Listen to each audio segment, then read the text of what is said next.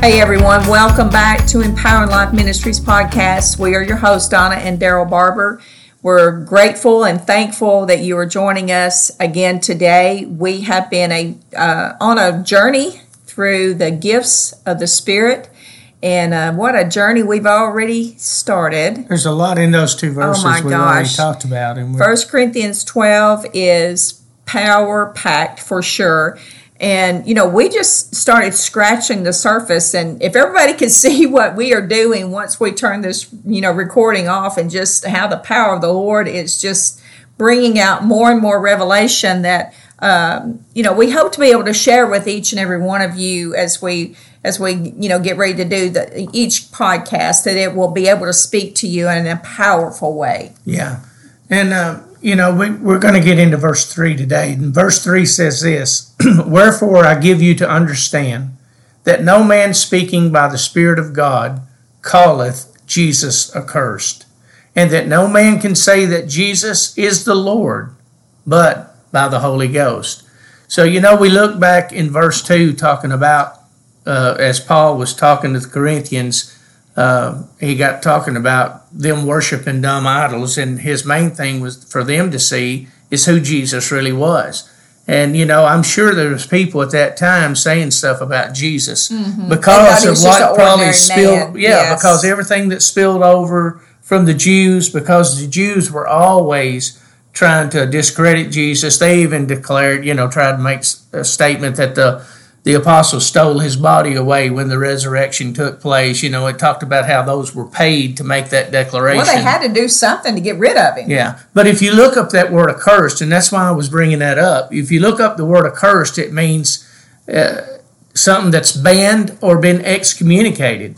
And I can tell you right now, the Jews will probably want Jesus banned or excommunicated because he absolutely tore up uh, that old covenant kingdom that they, you know, had been walking in And now his those years. disciples are following in his footsteps, and they are tearing down every religious thought and tradition, especially like it goes along with verse 2 there.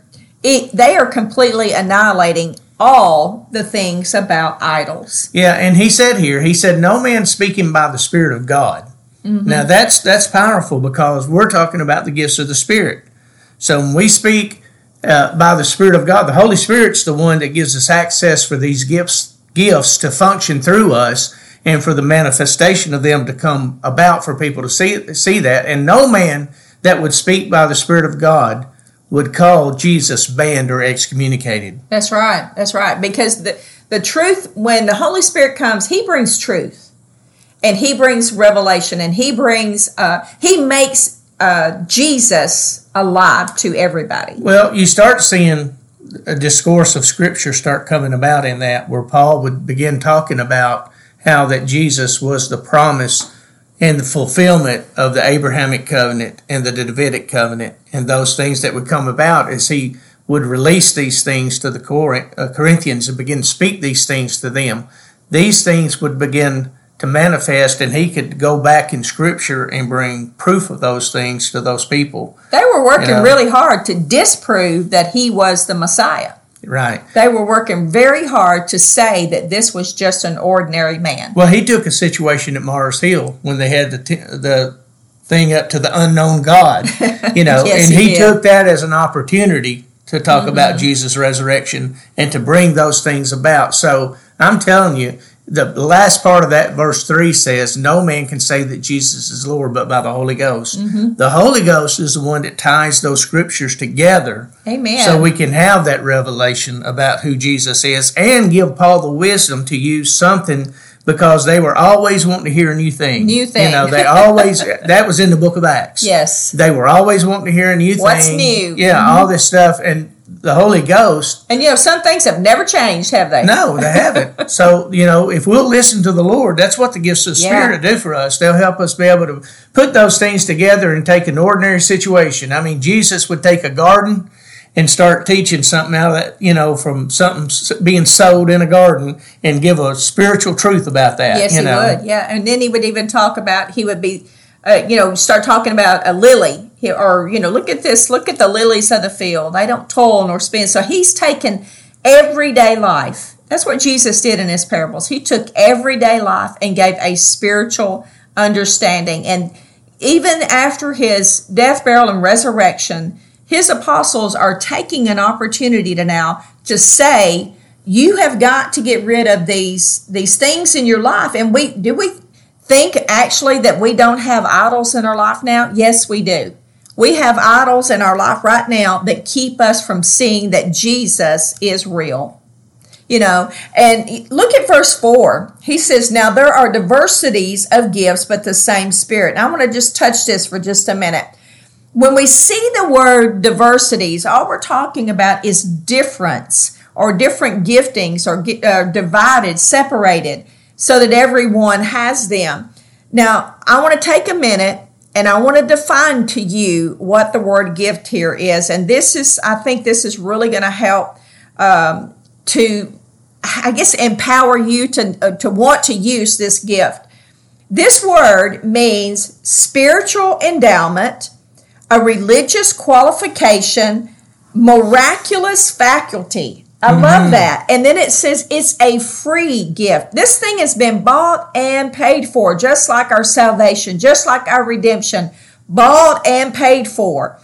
But then it goes on to say that that goes back to the root word that means to grant as a favor. But now here's my favorite part it means to pardon or to rescue or to deliver.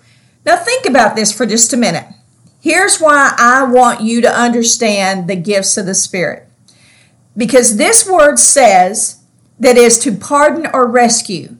So when we are operating in the gift or the power of the Holy Spirit that is in us, we can rescue and help to deliver someone else in their life the bondages that have completely destroyed their lives, we can help rescue them just by operating in the gift of God. That's so powerful. Isn't that powerful? Yes, it is. And this is why you need to use the gift of, of the Spirit in you. And you, that's why you need to be filled with the Spirit of God. Amen. You know, that's yes. because this is how we access these gifts is through the Holy Spirit. And it unveils them. Right. And I'm not talking because I believe everybody that's born again has been born of the Spirit. But there is a baptism in the Spirit of God, a baptism in the Holy Ghost Amen. that you can receive that is for you, and these gifts come forth from the Holy Spirit. And you can help someone else. And here we go again. We are better together. Yeah, we can we can become Jesus' hands and feet, Amen. his mouth in the earth, and we can be the ones that he uses, amen, to bring that deliverance for them. And as we close out today, I want to invite all of you out to Good News Worship Center this coming Sunday because Bishop Daryl Barber is bringing a word of life and bringing a word of empowerment. So Amen. come out and join us this coming Sunday. But tune back in with us tomorrow, and we're going to give you some more understanding about the gifts of the Spirit. Have a blessed day, everybody.